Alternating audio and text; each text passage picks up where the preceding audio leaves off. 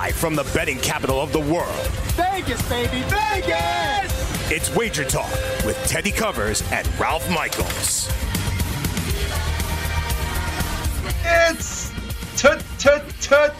Tuesday here in Sin City. Ted Sevransky, aka Teddy Covers, at Teddy underscore Covers on Twitter. I'm joined every day by my co-host, my good friend, and a national treasure, Ralph Michaels at Cal Sports LV. Ralph, let's get right into it. Welcome to all of you here on the Sports Grid TV network. Welcome Xumo viewers on channel 719. Welcome to all of you listening on iHeartRadio and all the other spots you can find Wager Talk every single weekday. Let's get into it, Ralph. Bad beats, bad bets, bad for the books, BBBBBB, hot topics. Well, let's start with a recap of the two Monday night games last night. And there was certainly some point spread and total shenanigans down the stretch of a wild battle between the Saints and the Texans. An under turned into an over when the Saints couldn't get a first down, which led to a pretty wild final couple of minutes of that ball game, Ralph. Yeah, uh, what kind of prevent defense is that? Giving up 75 yards and two pass plays. That's new to me. The, that that type of prevent defense. Uh, I can't wait till someone actually goes back old school and blitzes someone when they went, so they don't have all day to sit back there. Uh, you know that first down cost them that, and uh, if you had the over, congratulations, you were a little fortunate. Just a tad bit. Again, the Saints get the ball back four minutes to go, less than four minutes to go, up 24 to 21. Houston still has all their timeouts, so the Saints are going to need to grind out two first downs on the ground to run out the clock, take a knee, and the final score will be 24 21. But they didn't do that. Instead, they chucked along to Ted Ginn, which made my heart race, being that I had the Texans plus the points last night. That was about the only way that New Orleans was going to cover with a garbage touchdown. And then Ginn catches the pass, but then a 40 yard bomb and then goes down, thankfully. And the next play, Kamara got into space. You're like, Ugh! but he got tackled again. First down. Saints ended up settling for a field goal. Then the two play 75 yard drive against the Saints prevent defense. And then at the very end of the game, with Houston having taken the lead after an overtime, not overtime tie score. What's you, what do you make of that phantom flag last night with the game was about to be tied 27 all and probably would have gone to overtime. But, oh, there's another game. We have two Monday night games this week. Maybe we shouldn't go into OT. And a flag comes late, and lo and behold, he gets another shot at the extra point. and now there's no way to go uh, to OT. What do you think of that? OT versus no OT on a missed extra point slash running into the kicker slash he got a second chance. I have no problems with that. On on field goals and extra points, listen, we know you can't touch the center, he's off limits. We know you can't touch the kicker. To roll into the kicker, I mean, he he actually hit the kicker. To me, again, you have one you have the back judge sitting there watching the kicker. That's it. His job is to watch the kicker to see if he gets hit. You run into him, you're going to get called. No problems with the call at all. Now, what about the mistake? Because it's not very often that a ref will come on during the game. Someone from the NFL will come on during the game and say, oh, by the way, we screwed up. But it was a huge screw up, and there's no question it favored Texans betters. What happened was the refs didn't use the 10 second runoff uh, before halftime properly they ran it from 26 seconds instead of 40 seconds. And at the end of the first half, the Saints didn't have enough time to get a good field goal attempt. And they uh, Lutz tried a 57 yarder with 15 more seconds. That's a couple more plays. Decent chance New Orleans would have gotten at least three before halftime. At least the NFL brought it up, and they brought it up right away. And we all have to remember, yeah, much as we hate the refs, the refs are all human. They will screw up. But I thought the league dealt with that appropriately, Ralph. Bring it out in the open. Don't hide it. When you screw up, you screw up. I screw up sometimes. You screw up sometimes. Talk about it. Don't hide it. And the NFL did that last night, which I thought was good. Completely agree. Listen, NFL, uh, we want to know what the rules are the right way. People bet on the NFL. Uh, there's a lot of things that they're they're learning that they're finally taking and, and doing the right way. Obviously, I you know I think I, I think I give credit to the networks because they've pushed the NFL into this, having their own experts in studio or in the booth like they did last night. Whereas they're getting corrected and they're getting called out, so they might as well live up to it. What I like seeing is point spreads and totals on all the pregame shows. That's not something we saw years ago, not even a couple of years ago. All right, let's talk about the late game. And John L. I mean, it wasn't all Joe Flacco's fault. Flacco wasn't awful last night, but on the other hand, he wasn't good, and Baltimore wasn't good in the red zone. And what is it with John Elway's QBs, man? The guy cannot find anyone to quarterback this Bron- this Bronco squad. The defense wasn't good either, to put it mildly. But you know, if at first you don't succeed, fail, fail again. That's what always done with the quarterback position in Denver. You know, Teddy, I want to go back to yesterday's show and give you a shout out. You handicapped the game perfectly. It was a rally around game for the Raiders. Their excitement level was at a different pitch compared to the Broncos. The home fans were excited. They rallied around AB not being there, and it was just a uh, it was just a microcosm of enthusiasm on that Raiders squad. I think I don't think Denver had a shot after watching that game play out the first few minutes.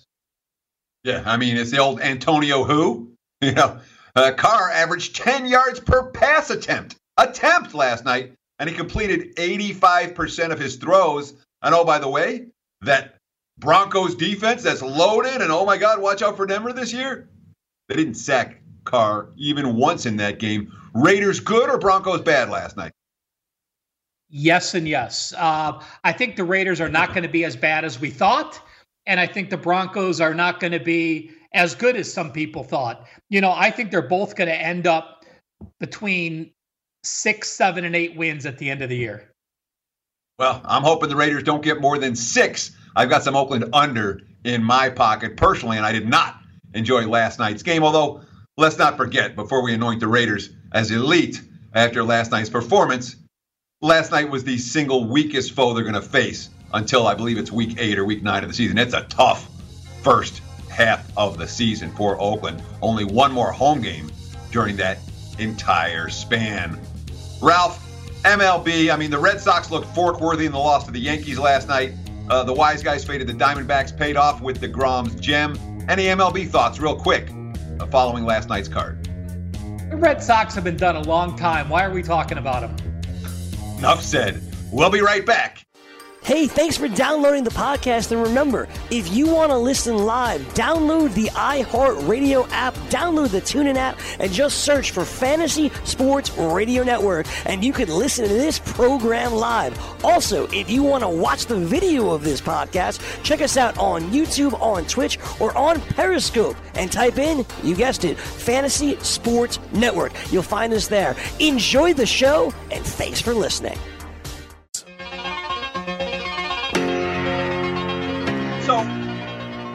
Mondays, we do a deep dive into the NFL, talk about what just happened. On Tuesdays, we're to do the same thing for college football. We know NFL's on the brain on Mondays. Tuesday's is a great day to do this. And Ralph, let's start with this when it comes to college football recaps. You and I had a wager last week. I had Clemson, you had Texas A&M. I was right and you were wrong, and yet you got the money. That was probably the worst beat of the day in college football. Any other bad beat stand out to you besides Texas A&M getting completely dominated and somehow coming through the back door in the final seconds? What else? You know, there were no other games that come across that were last second touchdowns or backdoor covers, you know, a, as we call in the A&M. And uh, Teddy, I don't know if you can consider yourself a winner because those people that had A&M tickets get to go to the sports book and cash those tickets those that had Clemson's don't. So uh, there's only one winner in that scenario. I, I, didn't call my ticket a winner or my play a winner or our bet that I won. You won the bet, Ralph, no question. However, I still feel like I had a right side. I still feel like Clemson was the right side in that game. Their offense didn't do as much as I thought they would, and A&M gave them a battle. It wasn't a runaway, but the Clemson defense controlled that game, and Amin Mond was for a mistake. He made plenty of them in the game against Clemson, although the win for Clemson hasn't taken anything off of their power rating. Look at the number for the Tigers at Syracuse this week. They're laying, what, 25 points. uh, the market's not offering bargains for Clemson backers these days. No, and and again, you're you're gonna you're gonna see both Clemson and Alabama inflated by several points until they finally throw up a stinker and uh, have a big game. I mean, A&M was a very public dog, so I think the books probably got hurt on that game. But again, until Clemson or Bama look like they're beatable, I think there's so much public money on them that Vegas is doing the right thing, inflating those numbers by a point or even even as much as two points. So let's argue for a minute, Ralph, because you you did it yesterday and you did it today, and now I gotta I, I gotta pick a bone with you. The public doesn't move any point spread. Public impact is zero, zero uh, on a point spread here in Vegas. Doesn't matter Jersey, Pennsylvania. The only way these point spreads move is when the wise guys say, "I want to be on that side," and the big bets are what move the point spreads. The public doesn't move the number ever. Yeah, uh, well, there were enough public tickets on A and M. I mean, they were talking talking to one of the sportsbook directors. There were uh, more public tickets written on them than most than most games they get on a Saturday. So yes. I agree with you. A lot of small twenty dollar bets aren't going to bet them. But in a, in a situation where the wise guys are on both sides and you have a huge public influx because it was the premier game on TV then you're making that decision whether you're going to move a line, keep it the same, or whether you should up it. So, uh, again, uh, agree with the thought that a, do- a bunch of $20 bets don't move the line. It was still a public, it was still a public dog perception wise. Sure. And public dogs in college football, the long term track record on them is not particularly good. Um, and there's a lot, it's important for us to be you know, Ralph, you and I have been doing this a long time, and that's why I want to, like, on the show, be very clear. When lines move, the public has nothing to do with it. It's big bets. And while the bookmakers will often shade numbers book for book because they're getting mostly public action, shading numbers a half point this way or the other isn't the same as a market move where the wise guys are saying, we want this side or we want the other side. So uh, there was wise guy money on A&M. There was public money on A&M, and all that money cashed. Not a good game for my bankroll. Mr. Michaels, week two. Angles and stats. You've got so much. We have upsets you want to talk about. You have outgained and one that you want to talk about right here. Why don't you start with the upsets? You know, I, I just want to mention the upsets of dogs by three, three and a half or more. It doesn't mean there's value on these teams this week. But you have to keep note of them and remember what happens down the road because a week or two down the road, people forget what happened in the game. You're looking at scores, you're looking at records. Those teams that pulled the upsets this past week, California, a very, very few people saw that game with the lightning delayed. It took two hours. It finished at one in the morning Pacific time. California was a 12 and a half point dog. They knock off Washington. Western Kentucky, an eight and a half point dog. They beat FIU outright. Note in the FIU game, their quarterback did get injured in the second quarter, and they were completely inept the last three quarters. San Diego State, well, I have UCLA down six points from my opening power ratings. They win over uh, UCLA. Coastal Carolina beating Kansas. Les Miles uh, it's pretty tough to coach that football program in Kansas. Southern Illinois knocks off UMass. UMass, the worst team in the FBS. Colorado, uh, I was on the wrong side of this. Nebraska had an early lead, inept. Late, Colorado pulls the overtime upset.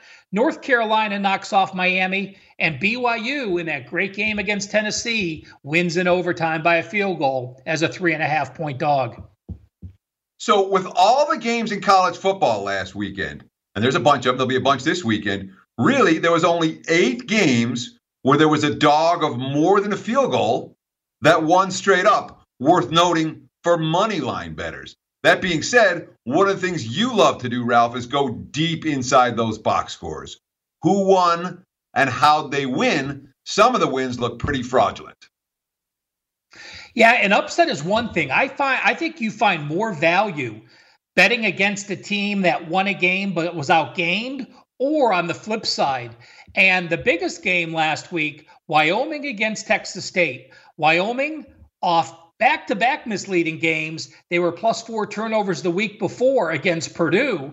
Then last week they go to they go to San Marcos. They got outgained 444 to 293, yet they win and cover that game. North Carolina got outgained by Miami of Florida by 99 yards. BYU got outgained by Tennessee by 79. I heard people talking about Penn State. I have to up them in my power ratings. They beat Buffalo 45 13, but did you know Penn State got outgained by Buffalo 429 to 357? App State got outgained by Charlotte, La Tech by Grambling, Cal by Washington, and Colorado by Nebraska. Yeah, and that, that Cal Washington game is worth talking about for just a minute here, Ralph, because as you mentioned, it was a very weird game. Husky Stadium cleared out. There was a you know it was a late kick, and then after kickoff, maybe what less than five minutes into the game, they, there was a, like literally a two-hour delay. I was waiting and waiting and waiting. If I, we thought the game was going to be canceled or postponed, and ended up coming back on, but there was nobody there. It was a lifeless stadium for the last three quarters of that ball game. So those are results I want to take a little, at least a little bit, with a grain of salt when the players don't get to play the game that they thought they were going to play in because of an extensive delay and the fans clearing out. It makes a difference to their effort and energy. It does, but again, I still have to give Cal credit. This was a Washington team that lost last year 12 to 10 at Cal as a double digit favorite. Losing back to back years as a double digit favorite is something every player and coach will remember for next year. No doubt about that. So let's talk about uh, real quick a lot of early blowouts on Saturday. Ohio State killed Cincinnati. Maryland killed Syracuse. Missouri destroyed West Virginia. Kansas State annihilated Bowling Green. Iowa shut out Rutgers. Any of those stand out to you, Ralph? That uh, something that you noticed or want to talk about?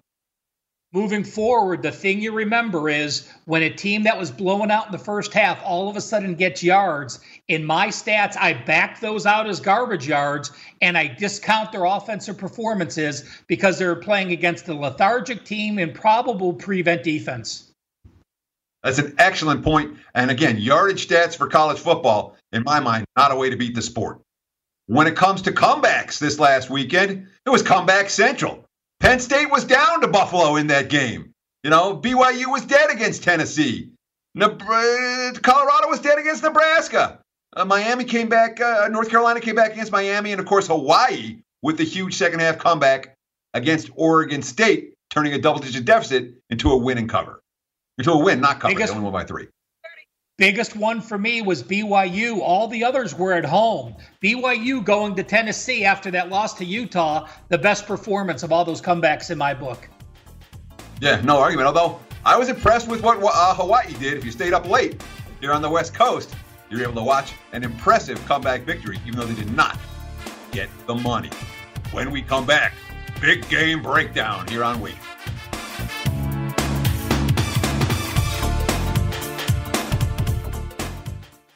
From the NFL to the NBA, DailyRoto.com is the place to win millions in daily fantasy. You can get the best DFS NFL coverage all season long for a price of $129.99 or dominate the entire daily fantasy sports realm with the Elite Package at $59.99 per month. If you use the promo code FNTSY, you get 10% off your Daily Roto package. Go to DailyRoto.com, pick your NFL or Elite Package, enter promo code FNTSY, and you'll be on your way to becoming the next Daily Roto millionaire. Welcome back. Teddy covers Ralph Michaels here on a Tuesday. And when something breaks, when news breaks, when point spread breaks, when something happens live, and we're here, of course, here in Las Vegas, and it happens as we're on air, I'm going to share it with you guys. So let's talk about it. We have the called look ahead lines for the NFL in week three that just came out. I'm going to run them down real quick. Tennessee at Jacksonville Thursday night. Titans minus one and a half on the road. Again, these are the week three look aheads that just came out literally hot off the presses. Packers minus six and a half at home against the Broncos in week three. Lions, seven and a half point dogs at Philadelphia. Eagles minus seven and a half there. The Chiefs at home against the Ravens. KC minus six. The Bills at home against the Bengals. Buffalo laying four and a half. Atlanta at Indy. Indy's laying a point in that one. These are the openers for week three. Minnesota minus seven and a half against Oakland at home. Uh, the Vikings are. The Patriots minus 13 in Foxborough against the Jets. The Cowboys minus 15 and a half against the Dolphins in Dallas. Tampa Bay minus three and a half at home against the Giants. Carolina minus three and a half on the road at Arizona. Seattle minus one at home against New Orleans. The Chargers minus three and a half at home against the Texans. The Steelers minus one and a half on the road in San Fran. The Rams minus one and a half, only one and a half on the road in Cleveland. And the Bears Monday Night Football at Washington, Chicago minus four and a half. Those numbers hot off the presses. Anything there that stood out to you as something you're like, hmm, that's an interesting number, Ralph? Or not really? It's a little bit too early to, to think about that. You said the Rams were minus one and a half to Cleveland? I'm sorry, the Rams were minus one and a half against, uh, hang on. I just lost everything. You got to get me before I click out of it, Ralph. You're killing me over yeah, here. well, uh, you asked, the Rams were. You asked, me the, you asked me the question. Yeah, the the Rams, the Rams, the Rams are at Cleveland. No, you said one and a half, and and I think uh, that's just seeing the overreaction. That is still the line that Vegas has so much money invested on the Browns that I think they hedge some of it back in these early lines. You know, to me, I, I would make the Rams three being being a Browns fan and watching the team. Um, you know, that's the biggest surprise to me. You have the best team, or probably the second best team in the NFC, only laying uh, only laying a point or two to a team that was 0 and 16 two years ago. And you know, how high are we going to get with these Miami lines? It's just crazy. We've seen, you know, we've seen them open, I think, plus 11 on the look ahead last week open up 16 this week, and we're seeing as high as what 18 and a half on Miami. Uh, will it get to 20? That's the highest away favorite line I've seen since 1989. Was uh, a 20 yeah, point let, road favorite. Let's talk about these road favorites, Des, because I know uh, that Ralph, you've got some great database research, uh, and it really is the, the key to your database stuff is it's not team specific. It's league specific. You find circumstances that work year after year around the NFL. You talked about teams off of ties, you talked about teams off of overtimes. Here, when it comes to road favorites, since 1989, only 13 times in the last 30 years that we've seen a team laying 15 plus on the road, Ralph.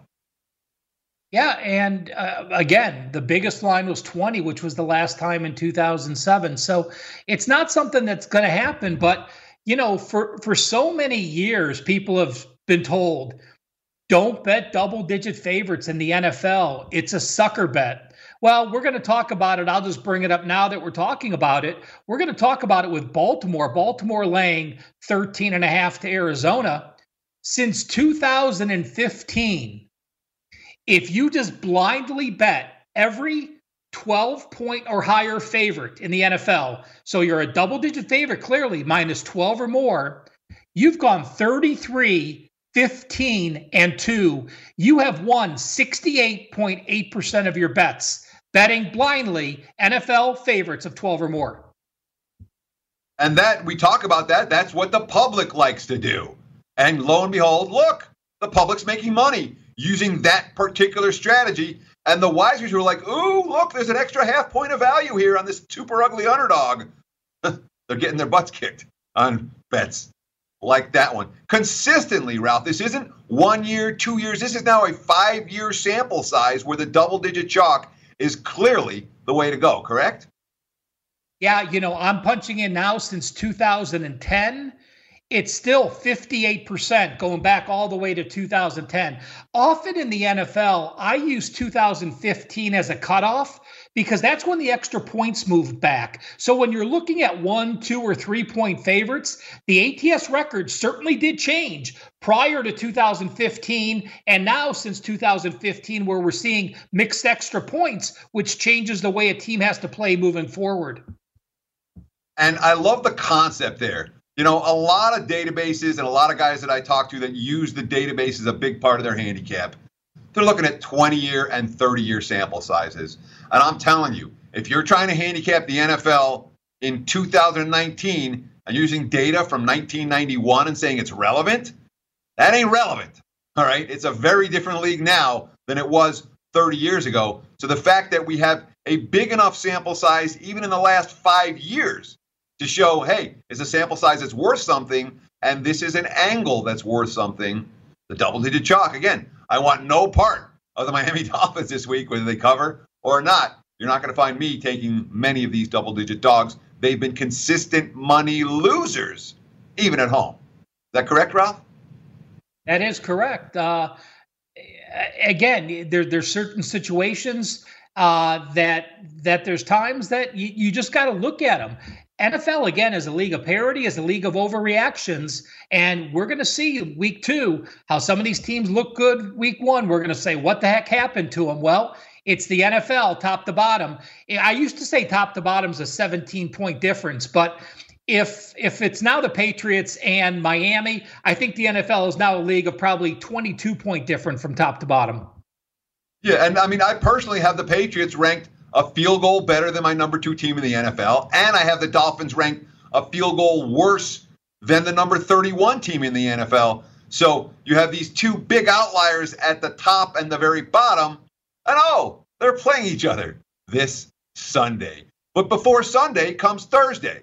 And Thursday night, we've got a fun game to talk about. Carolina, the Panthers, minus six and a half, total of 50 against Tampa Bay. And look, if you're betting on who looked good last week, you ain't going to bet on either one of these two teams. The Bucs made mistakes in bunches. They ran the football effectively. Their defense played pretty good. They controlled the line of scrimmage defensively.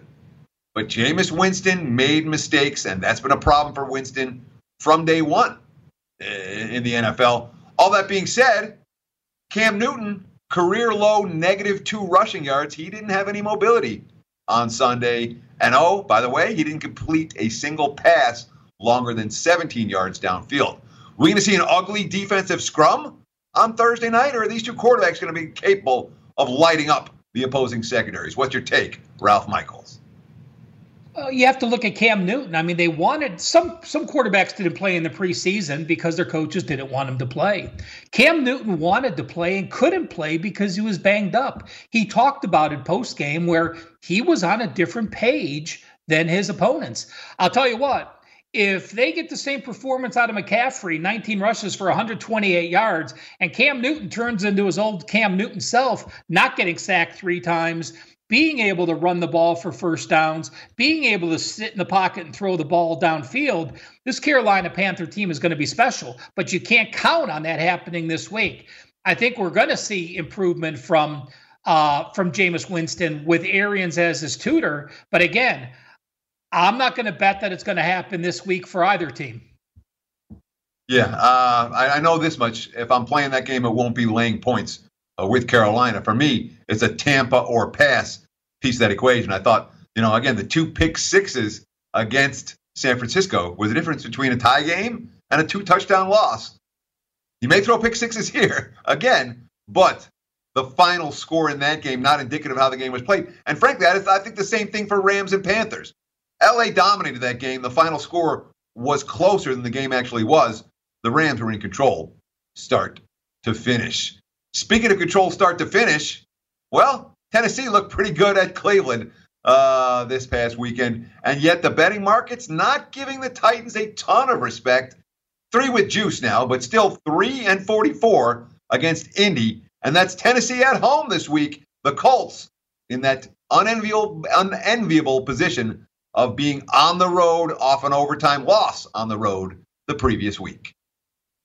Well, teams making back to back road appearances week one and two are very bad. But let's turn it around. I can give you a stat that says let's play against Tennessee.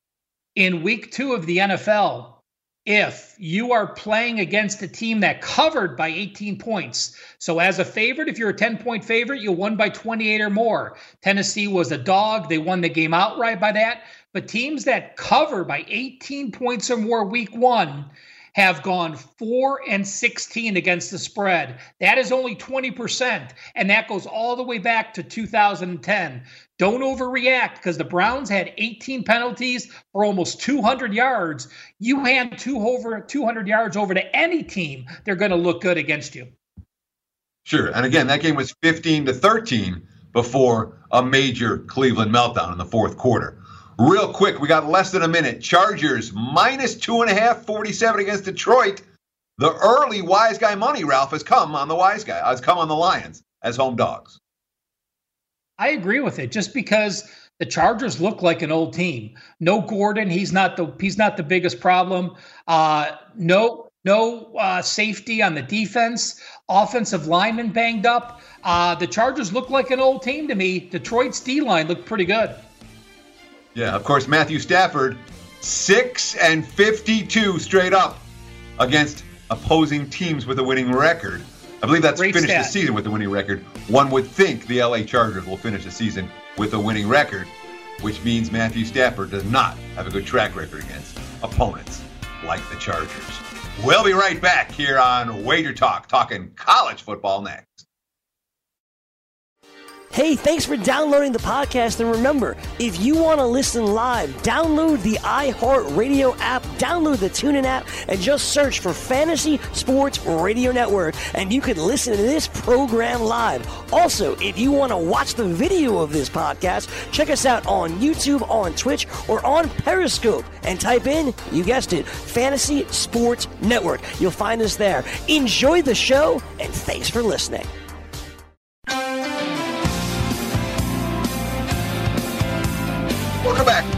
Great talk. Teddy Covers with Ralph Michaels here on the Sports Grid television network. Be sure to follow Sports Grid at Sports Grid on Twitter. Download that Sports Grid app.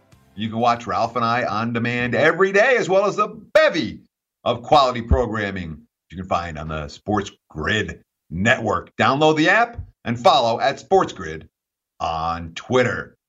All right, Ralph, it's early in the week nonetheless we got to talk college football. There's too many top 25 matchups to get through this week, and they're really good games. We're saying, oh, well, there's no top 25 versus top 25 teams this week. That doesn't mean there's no really good football games this week, and there's a bunch. We'll start talking about it right here. Ohio State, the Buckeyes have dominated the Indiana Hoosiers in every recent meeting. Indiana's shown no ability to shut down Ohio State, and Ohio State, boy, that offense has looked good the first couple of weeks of the season. And the defense just pitched a shutout. Nothing but Buckeyes money in early week action. Ohio State now up to 15 and a half from an opener 13, 13 and a half against Indiana. It blew through 14. This one get up to 17, Ralph? Is there anyone going to bet the Hoosiers at this price? I think so. And, you know, while Ohio State, I think, has won 23 straight games against Indiana, it should be noted that the Hoosiers have covered seven of eight in this series. Now, this is the lowest line since 2004. So, more often than not, the Buckeyes were laying 21 or 28 points, winning the game, moving on to next week. I do want to tell our people, again, being an Ohio State fan, it's hard to get a ticket to go to a game in Columbus you will see at least 40% of the crowd being Buckeyes this game. It's a huge edge for the Buckeyes when they travel because Indiana is close and there's cheap tickets.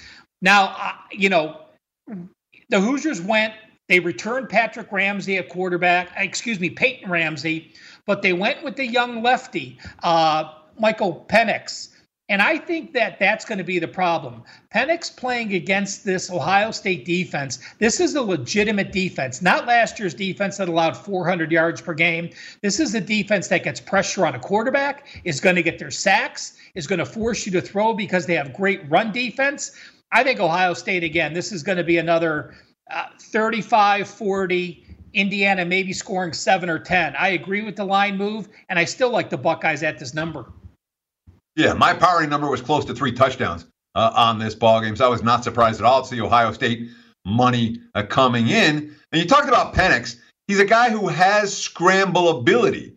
He can scramble out of pressure, but the Buckeyes defense more capable than most of keeping an elusive quarterback in the pocket or taking him down behind the line of scrimmage if he tries to escape in Indiana after facing Ball State and Eastern Illinois a little bit of a step up in class here against Ohio State. So the last time Alabama went to South Carolina, they lost the game in straight up fashion. In fact, the Gamecocks are the only SEC team that has a winning record against Alabama in their last five meetings. South Carolina's three and two against the Crimson Tide. The last five tries, of course, two of the three wins came in like 2001 and 2004. These two teams don't play every year, hence the long term South Carolina success. The reality is that none of these wins for South Carolina have come in the modern era. The last one coming in 2010. Saban was there, but there's been a lot of coaching changes. That was Spurrier uh, who was coaching the Gamecocks at that point. How crazy is that? Playing in the SEC and you haven't faced this opponent since 2010. So it just goes to show you. I'll tell you what, you lose a four-year starter like Jake Bentley, like the Gamecocks did. You have a true frost Ryan Hilinski in facing Alabama. Uh, there's only one way I can go. Bama's 12 and three against the spread their last 15 SEC road games. They're three and two as an SEC away favorite of 20 or more. Uh, I, no, no matter what the line, it would either be Bam or a pass. Yeah, and that's I mean that's kind of my thought with Alabama week in week out, Ralph. I mean, they're not a team I'm in any rush to step from. And oh, last week they didn't cover 55 against New Mexico State. You know, they could have. Okay, we're not laying 55 with them this week. I think the the Tide will continue to be winning games by four, five, six touchdowns on a week in, week out basis. And you talked about it. Despite their quote unquote public nature, despite the fact that it's Alabama, the one college football team that everybody knows, they keep winning, they keep covering, and they keep covering as road chalk year in, year out. It's been a very good role for Nick Saban and company. Agree? Yeah, yeah. And I want to make one point, another thing to teach our listeners. You know, when you look at Bama and you look at Oklahoma and you look at Nebraska at home, they have maybe 110, 115 players on those sidelines. When you travel, you can only take 75 players. Some conferences are 72, some are 75, some are 78. Well, that means if you're Alabama on the road, you're playing your first string, your second string, and there may be a few third string guys plus your special teams. That's why successful teams on the road are a better bet than at home. Exactly. You don't get as deep into a very deep bench, which means the guys that get on the field and blow out wins are capable of moving the football and getting stops. Excellent point, Ralph Michaels. So what do we have? ESPN Game Day. I pay no attention to this stuff. I don't even. I can't believe that people actually watch those pregame shows. This is the show you should be watching. I haven't turned on ESPN on Saturday morning in years, but I know that the game day is going to be there, and it's Iowa and Iowa State. All the money coming for the Hawkeyes so far. Iowa minus two and a half, 44 and a half. Iowa State did not look good in their opener but they're coming off a bye. Well, I'm going to disagree a little bit. You know, you had Northern Iowa in your opener. Uh, this is little brother scenario. Northern Iowa is an excellent FCS team. Northern Iowa has pooled their upsets. You have kids from Iowa that wanted to play at Iowa State and wanted to play at Iowa, didn't make the programs they're playing here. You still had Brock Purdy completing 73%, you still had the Cyclones outgaining Northern Iowa 463 to 261. Then I look at the situation. I read an article this morning. Matt Campbell, who I love, he's one of my top five head coaches in all of college football. He talked about going back to his Mount Union days. He would prefer a week two bye over any week in the year. He says making adjustments from game one to game two he can help his team so much more. Well, while he was preparing for his team for 14 days, you look on the opposite sideline. Yes, Iowa crushed Rutgers, but Iowa had to prepare for their Big Ten opener. They were playing a team that had scored 70 points and, and won by 60 some points. Iowa State, a huge edge. Iowa State has revenge for four straight losses to Iowa. Um, even though my power ratings have this a little slanted the other way, I like Iowa State in the situation. Yeah, at three, I'm a buyer uh, on the Cyclones. We haven't seen it yet, although Nate Stanley beat me last week. And Stanley, I thought he was really pedestrian, a ham and egger. And the first two games of the season, his senior year, he's looked really good. And he was impressive last week. Six touchdown passes already this year. And all of a sudden, Nate Stanley, who was the latest Hawkeye stiff QB, is now a guy who's getting some NFL attention and who's gotten my attention. Let's not forget also, Iowa's defense shut down Iowa State pretty dominantly a season ago. And they're, of course, coming off a game against Rutgers in which the Scarlet Knights struggled to get across midfield. Staying with the Big Ten matchup, let's talk about Michigan State. Minus 13 and a half and 45 the total against Arizona State. Nothing but Sparty money early in the week. And oh, lo and behold, we have another revenge setting as Michigan State got knocked off down in the desert last September. They remember it with Arizona State traveling to East Lansing this time around. Yeah, Michigan State was about a five point favorite last year, and they led going into the fourth quarter, allowed 13 points in that 16 13 loss. But I'll tell you what, I watched Arizona State's game against Sacramento State. Jayden Daniels, one of the true freshmen that started week one against Kent State, yeah, they put up 455 yards at home. Sacramento State, they put up 395 yards, most of that late. They had 78 yards in the first half against Sacramento State. I don't care if you're looking to head to Michigan State or not. You have 78 yards. That's pathetic at home against an FCS team. Michigan State's defense is legit. Another huge edge to Michigan State. Herm Edwards plays a 3 3 5. It's almost the exact defense that Tulsa plays, who Michigan State faced week one and struggled a little bit. Facing that same defense twice in three weeks with an offense that has going against that true freshman quarterback, Color Me Sparty. Yeah, I'm with you 100%. I, I'm an absolute believer in Michigan State's defense. And the offense got going last week. That's what Michigan State's been missing. We know that defensively they've been there. They've lacked the skill position talent, the quarterback play, and the offensive line play to be competing for Big Ten titles. That's why they've been uh, a set uh, notch below uh, the Ohio States of the world in recent seasons. But don't sell this senior quarterback short. They were chucking the football around pretty good last week against a solid. Again, we talk about MAC defenses; they're not great, but Western Michigan's defense as good as any in the conference, and Michigan State had very little difficulty moving the football up and down the field in that one. Florida and Kentucky. The Wildcats off back to back covers against aforementioned MAC schools, but they're still home dogs against the Florida Gators. Franks, so far, 78% completions, 524 passing yards. Can the Gators win by margin as they travel up to Lexington? Well, I guess if you have a 31 game series win streak snapped, you can officially call this revenge.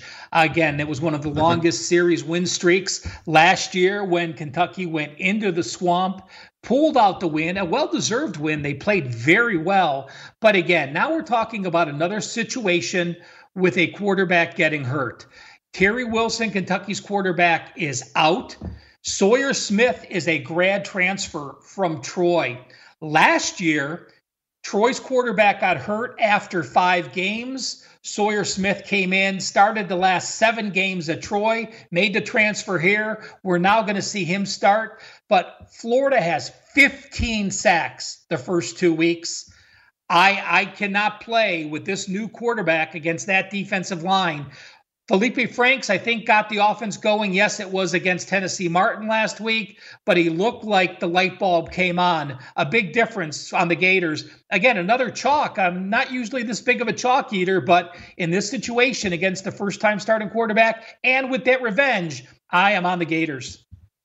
Yeah, but I mean, let me ask you about this because Wilson has been splitting time anyway, and now he's hurt, and they're saying, oh, it's a big deal. The markets are saying it's a big deal with a lot of money coming uh, against Kentucky. I don't see it as a big deal. I think that I got the two quarterbacks rated equally. Um, do you think the fact that one guy's hurt and they both split, missed the split time together? Do you think that the one guy's hurt, now the other guy's got to go, legitimately negatively affects Kentucky? Yes, only because Terry Wilson was their starter last year. This is a quarterback that got them to their success got them to their bowl game, got them to their upset win against Florida. This is the quarterback that completed 67% last year for Kentucky. Because he was a returning starter, I think it's a big deal. And Ralph, what percentage of your passes did you complete at Kentucky last year? Well, Personally. I would probably complete one of two before they would hit me and I'd be out. That's fair enough. When we come back here on Wager Talk, Ralph and I are going to talk about the single biggest vulnerability that sportsbooks have. Legitimately, you don't want to miss this. Stay tuned, right? From the NFL to the NBA, dailyroto.com is the place to win millions in daily fantasy. You can get the best DFS NFL coverage all season long for a price of $129.99 or dominate the entire daily fantasy sports realm with the Elite package at $59.99 per month. If you use the promo code FNTSY, you get 10% off your Daily Roto package. Go to dailyroto.com, pick your NFL or Elite package, enter promo code FNTSY, and you'll be on your way to becoming the next Daily Roto millionaire.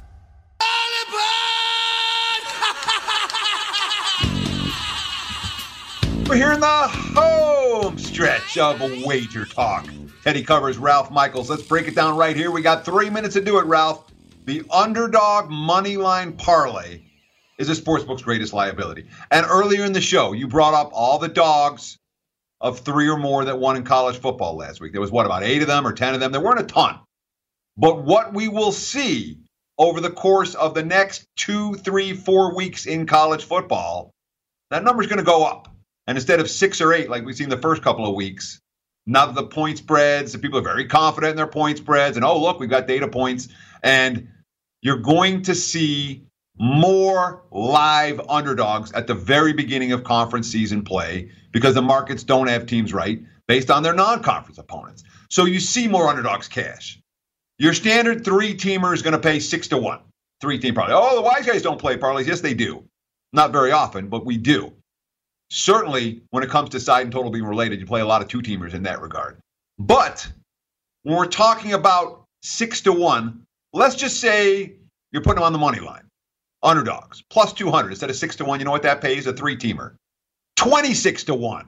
Huge difference when you're catching these dogs and they're cashing together. And if you can get a plus 400 or a plus 500 and isolate one of those big dogs has a chance to win, Ralph, you can give yourself a real score on any given Saturday or Sunday because it's going to happen in the NFL and college football where the upsets are coming after the first few weeks of the season. You know, and uh, I, I, like the thought process, and let's just go back and, and talk about money management. You know, a parlay pays 2.4 to 1, and the odds to hit it is 4 to 1. So just saying to bet a parlay is not the right thing. But if you are wagering three games dog wise for a potential big payoff and you're betting just one unit, it's a great way to stay involved. It's a great way to not force action on games you shouldn't be betting, yet you could have a substantial payoff. So it, it's it's something we all do to try to hit that big hit, but it's also something you do to protect your bankroll in situations where you don't want to force a play or bet multiple units on a game you shouldn't be betting. Excellent point from Ralph Michaels. Underdogs on the money line. You parlay them together, you're going to end up with some very big payouts. I want to thank Ralph for joining me today, like he does every day here on Wager Talk. And I want to thank you guys for spending an hour of your day right here with us. We'll do it again tomorrow. Same bat time, same bat channel. Join us here on. Can you catch the live show? Yes. Make sure to download our podcast at the FNTSY Sports Network Audio Boom channel. Oh, super.